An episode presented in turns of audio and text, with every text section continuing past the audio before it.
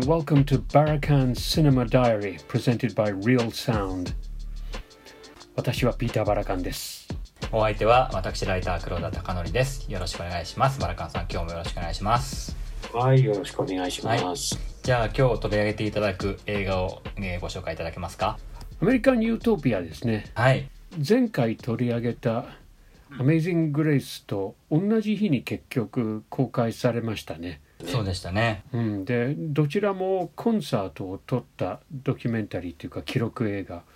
なんですけど、はい、両方とも意外なほど日本ですごく評判が良くて人がたくさん入ってます。そうですね。あのアリーザ・フランクリンの方はどちらかというとあのものすごく昔から有名な歌手ではあるんですけれどおそらく動く姿を見たことないっていう人が多かっただろうしあの彼女のレコードを実際にそんなには聞いてなかったっていう人が多いと思います。で映画を見てものすごく感動するっていう人が多いんですね。でおそらくこれからあの映画のおかげでアリサ・フランクリンはもう亡くなって今年で、えーと、3年目になるかな。ですけど亡くなってからの方がもしかして知名度が上がるかもしれないと思ったぐらいやっぱりあの映像の力ってすごいなとつくづく思っています。でこのアメリカン・ユートピアの方はねまあデイビッド・バーンの同じタイトルのアルバムが2018年に出てそのアルバムをあの、まあ、元にしたと言ったら語弊があるかな。えー、っとショーには21曲があってそのうちの7曲3分の1だけが「はい、アメリカン・ユートピア」というアルバムにもともと入ってた曲なんですけど、えー、その、まあ、ショーをまずあのツアーでアメリカ以外にもワールドツアーって書いてあるのを見たことがあるんですけど日本には来なかったけどね。でそれをやった後に2019年にあのブロードウェイのハドソンテアターっていうところでかなりのロングランを、えー、やったんですけどあの、まあ、それを結局映画にした、えー、ものですね。デイビッド・バーンという人は年は僕より一つ下で70年代の後半にトーキングヘッズでデビューした人ですからそこそこの年なんですね。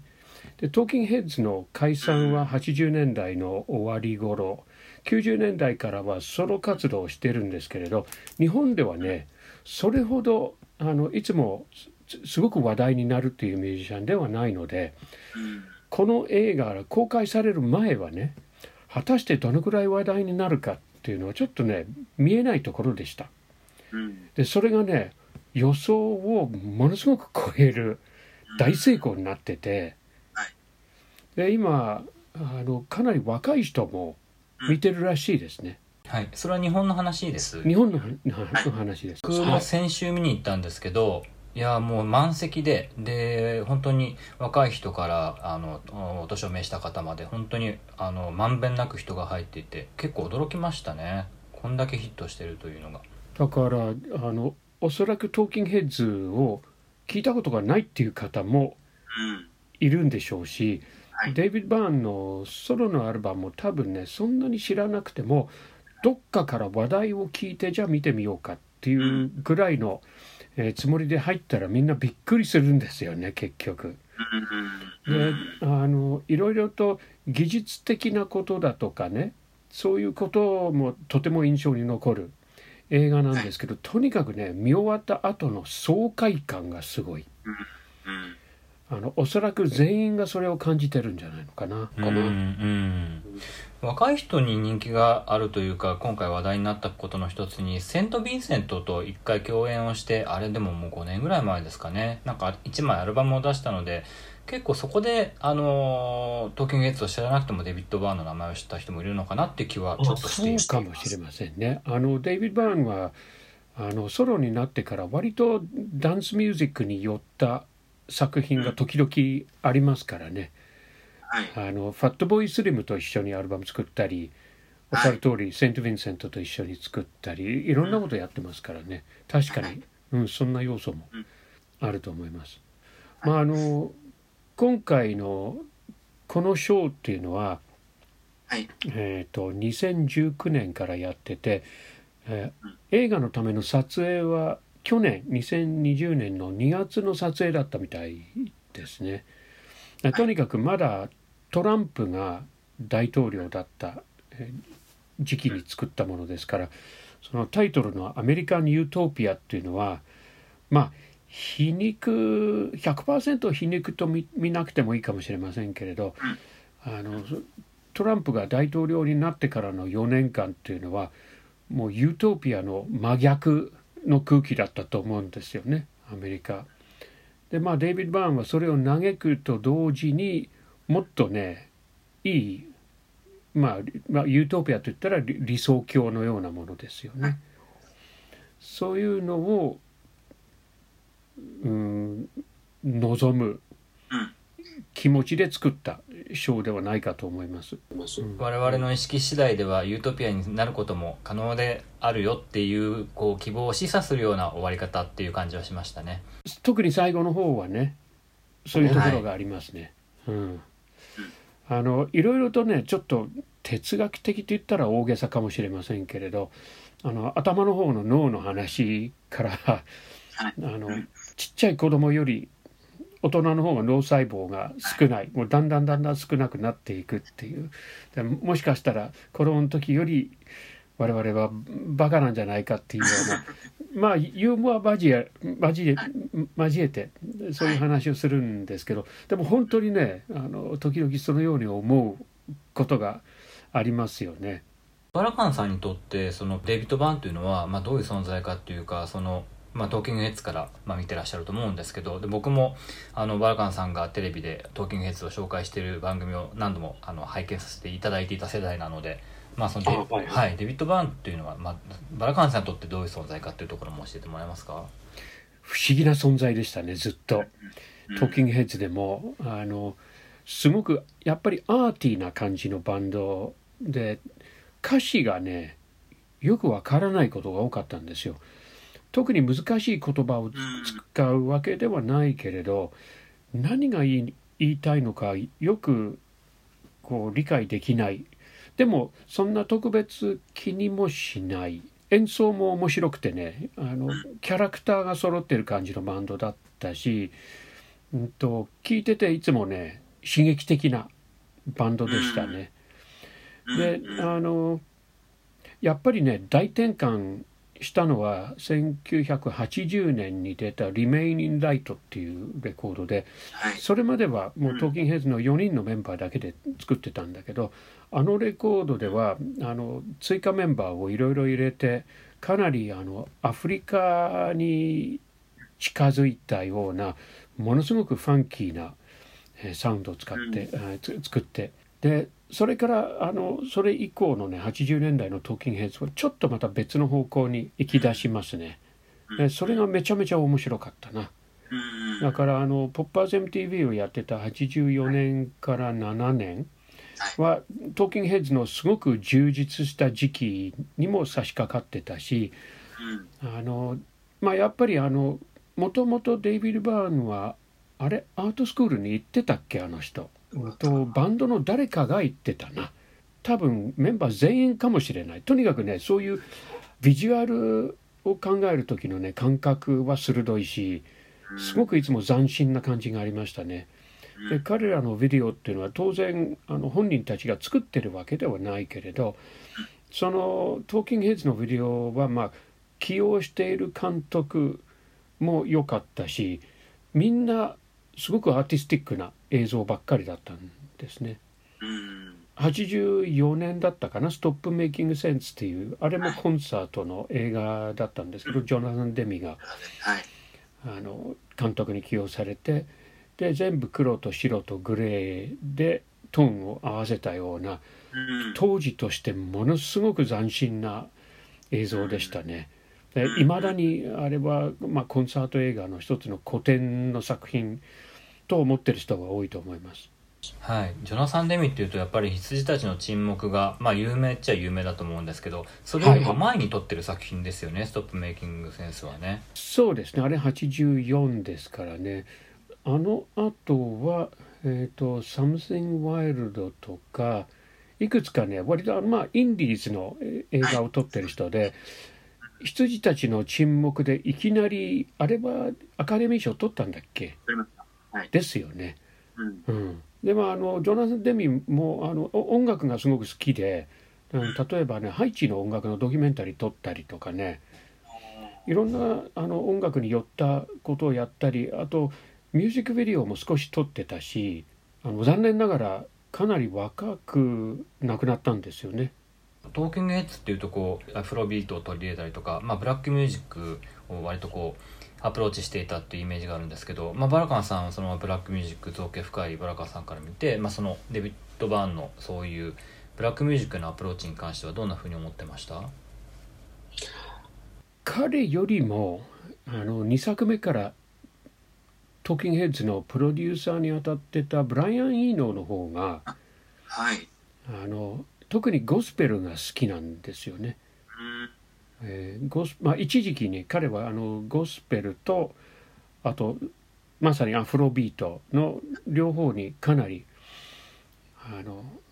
深入りしていたみたい深入りっていうかねすこうハマってたみたいなんですね。あと,、えー、とファンカデリックみたいな、はいああいうこうちょっとこうファンクロックみたいなねうん。ああいうサウンドにブライアン・イーノーがすごく興味を持ってて。うん。で彼はトーキングヘッズを実験材のように利用してて自分が興味を持ってることをちょっとこう実験やってたような感じがするんですね。でまあそれが大成功したんですけどデイビッド・バーン自身がどこまで本物のブラックミュージックに興味を持ってたかどうかはわからないね。まあでもあのトーキングヘッズのあの時期を経て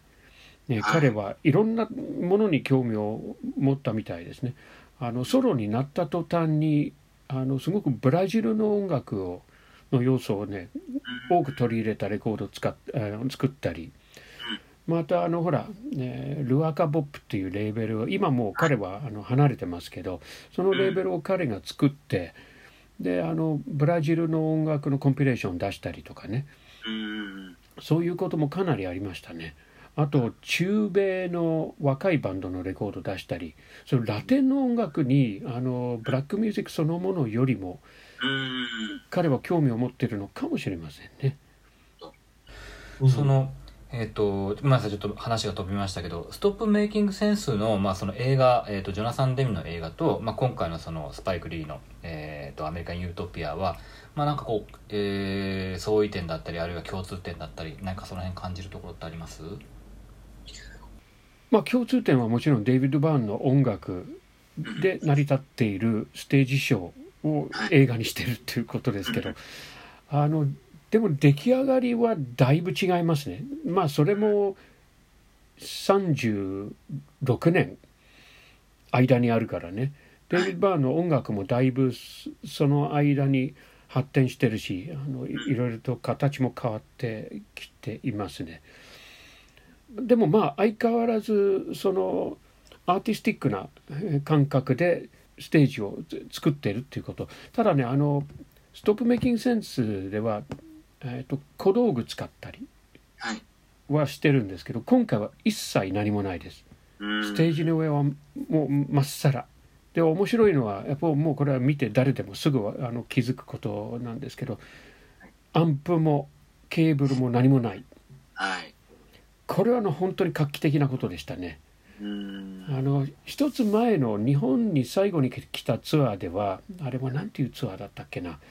あのしあの衣装は全部白でうんでバンドのメンバーと同じぐらいの人数でねダンサーがいたんですね。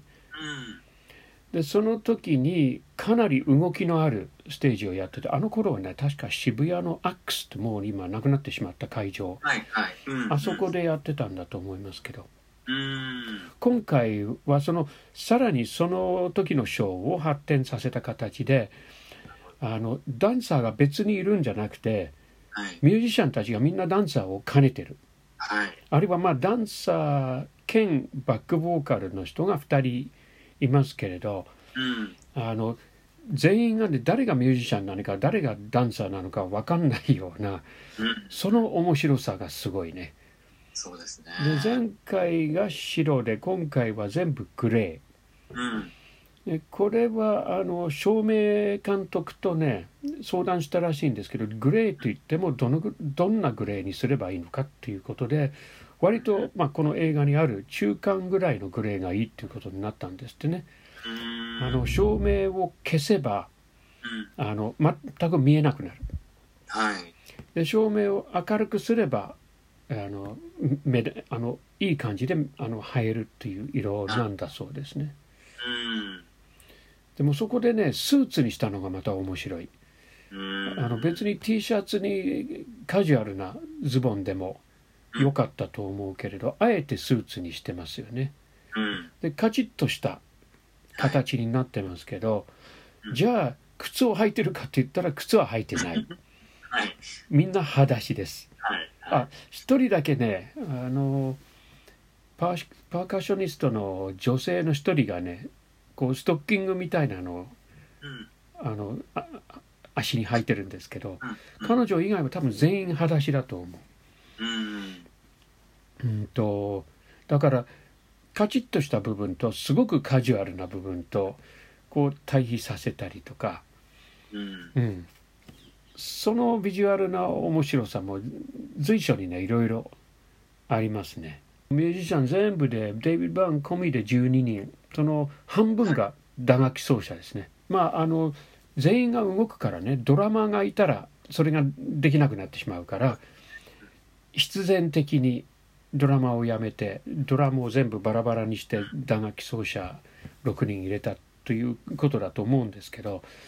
その打楽器はねまた1曲ごとにみんなね楽器を持ち替えたりしてすごく忙しいと思うんだけどもう全然それを感じさせないすごい余裕でみんな踊りながらねあのまたねその6人のね噛み合わせ方が絶妙ですね。そうでしたね。なんかねリハーサルは、えーとね、ブロそのブロードウェイショーを始める前にねまずね音楽だけのリハーサルを1週間まあ6日間1日10時間やってうんでその次の週にねあの振り付けのリハーサルをまたね6日間1日10時間やったらしいですよ。うんだからみんなもうびっしりリハーサルしてるからあの全部もうあの頭っていうか体に覚えさせてうん。でまあ映画をやる頃にはまたそのステージショーをずっとやってたもんだからね。あのすんごい余裕に見えますね。そうですね。あの、スパイク・リーが撮ってる映像のこの上から撮ってるからその動きの複雑さというかあのそれぞれの動きがこうはっきり分かるのがめちゃめちゃ面白くてこんな複雑な動きをよくできるなって思いながら見てましたそうですよねこういうショーをあのリアルタイムで撮るってことはやっぱりある程度カメラの台数が必要ですよね。何年か前にローリング・ストーンズの「 Shine a Light」っていうあのスコーセージが撮ったのがありましたよね。あれはあの2回しかやらなかったショーみたいですね。あれあれもニューヨークの、えー、とビーコンセアターで初日に、まあ、カメリカメラリハーサルみたいにしてうん。確かね全部見てじゃああじゃあこういうふうに撮ろうって言ってそれでもね何だったっけね何かそれが十分なリハーサルができない要素があったらしいんだ。まあいいや。とにかくほ本番の日にはものすごい台あの台数のカメラをも持ち込んでうん。あのどのようになっても困らないようにしてたんですね。今回のスパイク・リーもえーっと撮影監督入れて確か12人12人カメラがはい。入ってますからやっぱりねあの一人一人が極端に言えばこのカメラオペレーターはこのミュージシャンにつきっきりっていうことができるんですよね。でまあいろんなカメラアングルあの劇場の2階のところから、はい。ああの俯瞰したうん。撮り方もしてるし真上からも撮ってるし、はい。あの下からも撮ってるし横からも撮ってるしで足のアップがあったりとかねもう編集が自由自在にうん。できてているからねすんごく面白い。でやっぱりねあの映画館で見ると最高なまあどの映画もそうなんですけどこの映画がにあのアメリカで公開された時にはねまだロックダウン中だったんですね。はい。えー日本の方が逆にあの映画館で最初からうん。公開することができたんですけどアメリカではねほとんどねあの最初はしあの配信だったと思うんですよ。うんだから家で見てる人が圧倒的に多かったはずなんだけどうん多分この映画はまあそこそこ大きいテレビだったらかなりの迫力うんを発揮すると思います。うんいやなんか映画館で見ててあの曲が終わった瞬間にあの映画その映画館の中で画面が観客越しに映ったりする瞬ところがあるじゃないですか。いくつかありますね。はい、だからなんか終わった瞬間思わず拍手しそうになっちゃうっていうかなんか自分が一瞬本当にここにいるんじゃないかみたいな気分になった時が何回かあって本当にその臨場感たるや凄まじいものがあるなと思いました。いや僕もね試写室で最初に見た時はまあそんな大きいあの、はい。映画館じゃないけれどもうずーっと体が動いてたし やっぱりねもう拍手しそうになるんですよ毎回毎回。はいであの映画を見た人からまあ番組宛てにメールが来るとねみんな同じように言うんですよ。もう踊り出したかったとかね。声を出すのを抑えるのが大変だったとか。うん。もうみんなそうですね。うんうんでそういうなんかその映画の、えーえ音楽映画としての面白さだったり映像的快楽っていうのがある一方でやっぱその中にものすごいシリアスなメッセージが入っててでそのそういうシリアスなメッセージを音楽だったりユーモアで伝えてるところがやっぱ魅力なのかなと思うんですけど、まあ、その映画の中に含まれてるシリアスなメッセージについても、まあ、バラカンさんにもお聞きいろいろしたいなと思ってるんあですけどあなるほど。うんまあそれはまさにあのトランプ政権の、えー、と終わる1年もない。あの撮影が2020年の2月だから選挙はえー11月ですよね。9ヶ月前に、えー撮った賞なんですけどその中であの投票することがいかに大事かっていう話をするところがありますよね。それがねまたね結構おかしくてあのよいつも選挙で大体あの積極的に投票するのが2割っていう話をしますよね。でそれこの劇場に置き換えればここからここまでのお客さんだけが投票している。はい。という話でじゃじゃあ残りの8割の人たちの未来をこの人たちだけが決めて決めてるんだみたいなね話をするとすごく劇場が湧くんですねみんな笑って。うん。だからすごくシリアスな話なんだけどそういうふうにあのシリアスに言われればあのなんて言うんだろうこう染み込まないっていうのかな、そうですね。なかなかそういう政治的な話っていうのは。うんうん。でもあの冗談っぽく言うとねすごく逆に印象に深く残るものだと思う。はい。まあ、あの映画館にいた人たちがほぼ全員投票したんじゃないだろうか。うんうん。そうですね。あとコミュニケーションの話とかもいろいろ出てましたよね。その、えー出会い系のアプリの話をしてたんでしたっけ？ああはいはい。ありましたね。はい。あれなんて言ってたっけあの時？なんだっけ？なまあそういうあの人とコミュニケーションなかなか生では取れないから出会い出会い系っていうかあのそういうアプリを通してはい。人と交流する人もいるいると。うんでもまあ本当はあのじ直に交流すする方がいい。でもねそこでね「あのうん Everybody's Coming to My House」っていうあ曲をやるときに、うん。あのどこかどこの州だったっけな。えーっととにかくね高校ある高校でライブをやったのか、えーっとイベントやったのかその高校生たちがあの曲を歌ったんだったね。そうですね。それでその「Everybody's coming to my house」をみんな周りの人たちが全員僕の家にあるいは私の家に遊びに来るんだ。そして決して帰らない。いつまでもいる、うん。でその高校生たちはすごく嬉しい気持ちではい。それを歌って肯て肯定的に歌ってて曲を作ったデイビッド・バーン自身はすごくシャイな人だからねみんなが 僕の家に来るってでいつまでも帰らないって言ったら地獄だっていうような むしろそういう気持ちだっていうんですね。で本当はその高校生たちの解釈の方が望ましいはいけれどまあ世の中にはいろんな人たちがいるねっていう話をするんですね。あちなみにデイビッド・バーンはね何年前だっけなアスペルガー症候群であるっていうことを、まあ、カミングアウトしたというかあの本人がねいつから知ってたかわからないんですけどそれを公表したらしいですね。です僕その話を、えー、と坂口恭平さんって知ってます？はい知ってます坂口さんとこの前ラジオでインタビューしたんですけどでそのデイビッド・バーンの話になぜかなってうん。アスペルガーののことを言ったらね、まあ、ほらあの人相うつですからね。うん。あのそんなこと言われなくてももう昔から分かってるよって 言ってました。でもね僕もあのソロで東京に来た時に一度テレビ番組のために短いインタビューを渋谷のクワトロんと開演前だったかなにしたことがあるんですけどすごくねインタビューしにくい人です。うん。やっぱりねうん。コミュニケーションがなかなか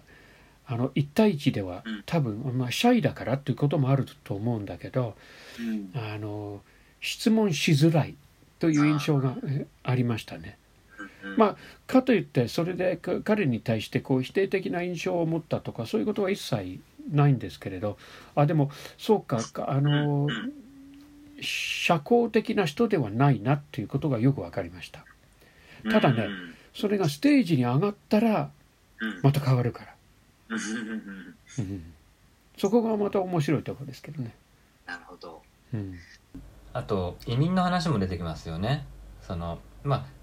デビッド・バーン自身が、まあ、移民でもあったりするしそのメンバーも結構はいはい。国籍いろんな人国籍のメンバーが入っていてで、まあ、アメリカという国はその移民がいなかったらあ成り立たない国なんだよっていうのを、まあ、そのあんまりシリアスじゃなくこうさらっというところもすごくいいなって思います。そうなんですよね。メンバー紹介の時にその話をしてでもまさにあのトランプのアメリカではもう移民排斥の機運がずっと高まってて今もあの今はほらあのコロナのことでアジア人に対するそうですね。ヘイトスピーチだったりあるいは暴力沙汰だったり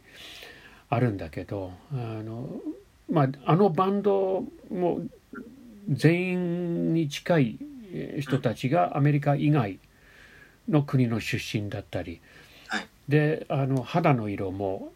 いろいろなはい。人たちがいます。男性女性の比率も結構まあ2対1ぐらいかな。うん。でも結構女性もいますし、そうですね。うん、であのダンサーの男性の方あの、うん。赤毛の人でこうちょっとひげがあるんだけど化粧をしてて、あのもしかしたらゲイかなっていうような本当かどうか分かんないけれどそういう印象を持たせているんですね。だからとにかくその、えーバラエティっていうかあの多様性はいをあの多分意図的にそうですねうん、打ち出してるんだと思います。あのグレーの揃いのスーツもなんか僕はそのそれをこうあえて強調するというかあの衣装を揃えることで、まあ、そのそれぞれの個性みたいなものを際立たせようとしてるんじゃないのかなっていうふうにも思ったりしたんですよね。うん、そうかもしれないね。う、うんんうん、確かに、まあ、あのい意図してるかどうまあ意図してるんでしょうね。はい。うんでもして仮にしていなかったとしても結果的にそういうことになりますね。はい、うんなんかそのそれぞれの動きがまあなんていうかなそのこう一糸乱れぬピタッと決まってるというよりはみんな思い思いの動きをしてるんだけどそれが全体で見るとがっちり決まってるっていうところがなんか多様性っぽい感じもしてそこもすごく魅力的だなっていうふうにうんうん思いましたね。うんまさにそう。うん、でそんな中で、あのーやっぱりジャネル・モネイの、あのカバーを歌って、ここの部分はやっぱりちょっと、まあ、ユーモアから少し離れるというかかなりシリアスなメッセージをこう一一番なんていうかな感じたところでもあるのかな。そうですね。唯一あの曲はデイビッド・バーンが作っていない、えー曲なんですけど、うん。あのあの曲知ってました？映画を見る前も。はい知ってました。あ本当？僕僕は映画で初めて聞いたんだけど、はい。まああのアメリカの警察に殺された夕食の人たちの名前を羅列してそれで「Say His Name」「Say Her Name」とも何回も何回も繰り返す、ね曲なんですけどうんあの最初は「えジョージ・フロイド入ってない?」って一瞬思ったんだけどジョージ・フロイドが殺される3ヶ月前のうん撮影なんですね。うんであの結構遡っている事件も中にありますね。あのブルース・スプリングスティーンが、えー、49 Shots だっけ？という曲41だったっけな、えーという曲があったんですけどあの時の事件あのアマドゥ・ジアロっていうえっ、とどこのギニアの人だったっけな？ニューヨークの事件だったんだけどうん。そういう人の名前も出てましたね。うんあの曲をそのカバーするにあたってジャヌエル・モネイにと,、えー、とデビッド・バーンは、えー、と許可許可がいるというか相談したっていうふうに言ってましたね。なんか白人である自分が歌っていいものかどうなのか。ああそうなんだ。まあそれは良識がうん。あることですね。うん。うん。あの舞台で曲をし使用するときにね作曲家の許可が必要なんですよ。あの一番多分ね演劇が厳しいあの権利に関してはね一番厳しいと思います。え映画もそうなんですけどね。うんでも必ず直にねあの作曲家の許可が必要になります。うんうんプラスやっぱりなんかそのいわゆる白人による、まあ、黒人差別である曲を白人である自分が歌っていいんだろうかっていうところもあって聞いたのかなと思うんですけど、まあ、それに対してモネイはあのいやこの曲は誰でも歌ってほしい曲だっていうふうに彼女は言ったっていうエピソードが、はい載ってましたね。うんうん。うんうんうん。バラカンさんのパンフレットを拝見したら、えースパイク・リーの話もちょっとした方がいいのかなっていう気も。ああまあでもねあの確かにねスパイク・リーに監督を頼んだのはデイビッド・バーン。はいなんですけど、うんとこれまであの二人はね一度も会ってなかったみたいですね。うんうん。ただあのトーキングヘッズが一番面白いことやってる80年代に同じニューヨークでちょうどスパイク・リーがデビューしてきた頃でもあったから、ちょうど彼もね84 5年ぐらいからですかね。まあ最初はインディーズのあのジョーズ・バーバーショップっていう映画があったんだけどその後の「She's Got a Habit」とか「えー、と Do the Right Thing」は80年代半ばから後半ですね。だからまあ当然トーキングヘッズもすごく話題になってる時期でもありお互いがお互いの存在をよく知っていたはずなんですよねまああのスパイク・リーはお音楽に近いところではあるけどけれど映画監督でありでデイビッド・バーンは映像とかアートに近いところだけれどミュージシャンということで接点はそこまではなかったみたいです。たいですね。うん。うん。なんか僕はすごく意外な気がしました。この2人の組み合わせ。初めてそのデビッド・バーンの映画をスパイク・リーが撮った時でえーと思ったんですよね。うーん何だったんだろうねあのそのステージショーを映画に収めるときに当然その人の印象に残るあの映像に収めたいわけですよね。だからまあ音楽のことをよく理解している監督を起用したいという気持ちはあったんだろうと思います。はいそうねで具体的になぜスパイク・リーだったのかっていうのはすぐには見えませんね。うんうん、でスパイク・リーもねあのやや意外な気持ちだったと思いますよ最初。うんだからあのまずねみ見たいと言ったみたいですね。でえっ、とねボストンの劇場で見たんですって。うん。でその時にねもうあの無条件であこれは面白い。でもう自分があのこれを面白くカメラで収めればうん。自分は仕事は成立するというふうに思ったみたいなんですね。なんか結構その席も割と上情報上の方で見てたからその、えミュージシャンの動きを俯瞰で見れたところもなんかいろいろとインスパイアされたって言ってはいはいましたね、うん。うん。何でしたっけ？えっとえーえーバズビー・バークレーですか？の。あああの1930年代のブロードウェイブロードウェイ、まあ、ブロードウェイえーじゃないやハリウッドミュージカルですね。よく上から撮ってこう幾何学的に女性たちの踊りを撮ったり。はいはいはい。そこにインスパイアされたというか、なんかそれっぽく撮ってみようみたいな気持ちもあそうなんす。ですか。はい。おーそうかそうか。スパイク・リーはそういう世界も当然まあ映画館え映画のプロだからね。そういう歴史もしっかり学んでるわけですね。うん。なんかやっぱりこう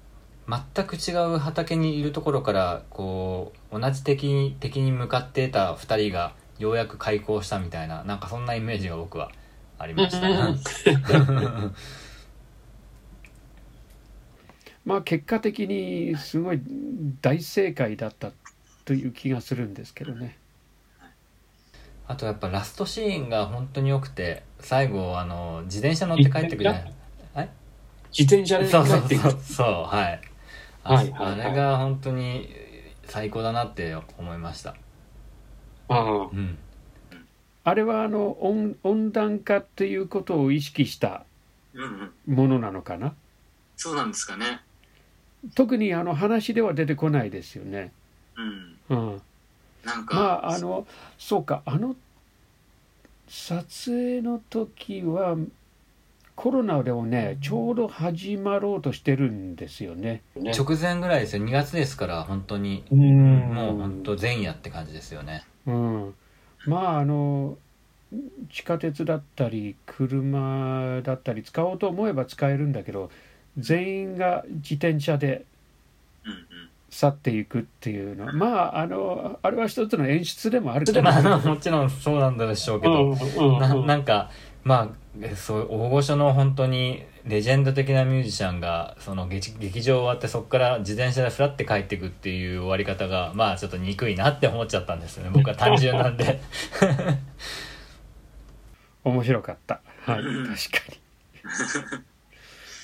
でそのバックで流れるのが高校生が歌う「Everybody's Coming to My House」ですよね、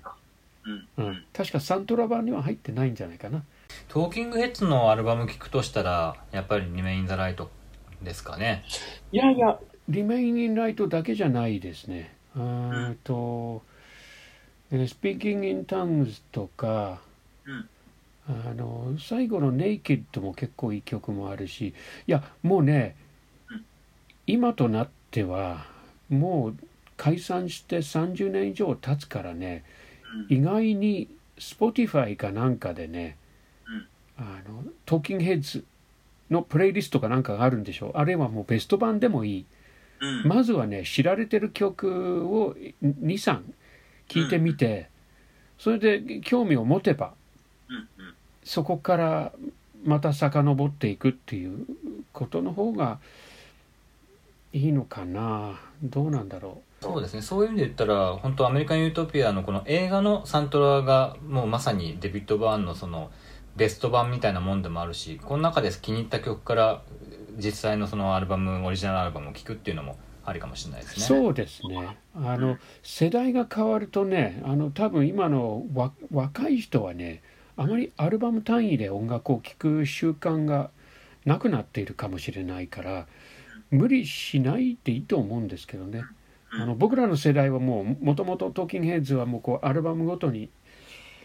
あの出た時から聴いてるからそういうふ風な認識なんだけどその時代を知らない人は別にそれに束縛される必要もないでしょう。今はね。うんうん。うん。そういえばこの間そのある20代のあの若手の俳優にインタビューした時に彼がデビッド・バーンをあのお父さんが聞いててあのあトーキングヘッズをお父さんが聞いててなんとなく聞きなじみがあって YouTube で見たら「 Road to Nowhere」がめちゃくちゃビデオが面白かったって言ってたからなんかうん20代の人も「ロード・トゥ・ノーエア」を見たらなんか面白いって思ったりするそういう感覚もあるあるっていうか、うん、うんなんかそういう発見の仕方もあるんじゃないかなってちょっとその時思いました。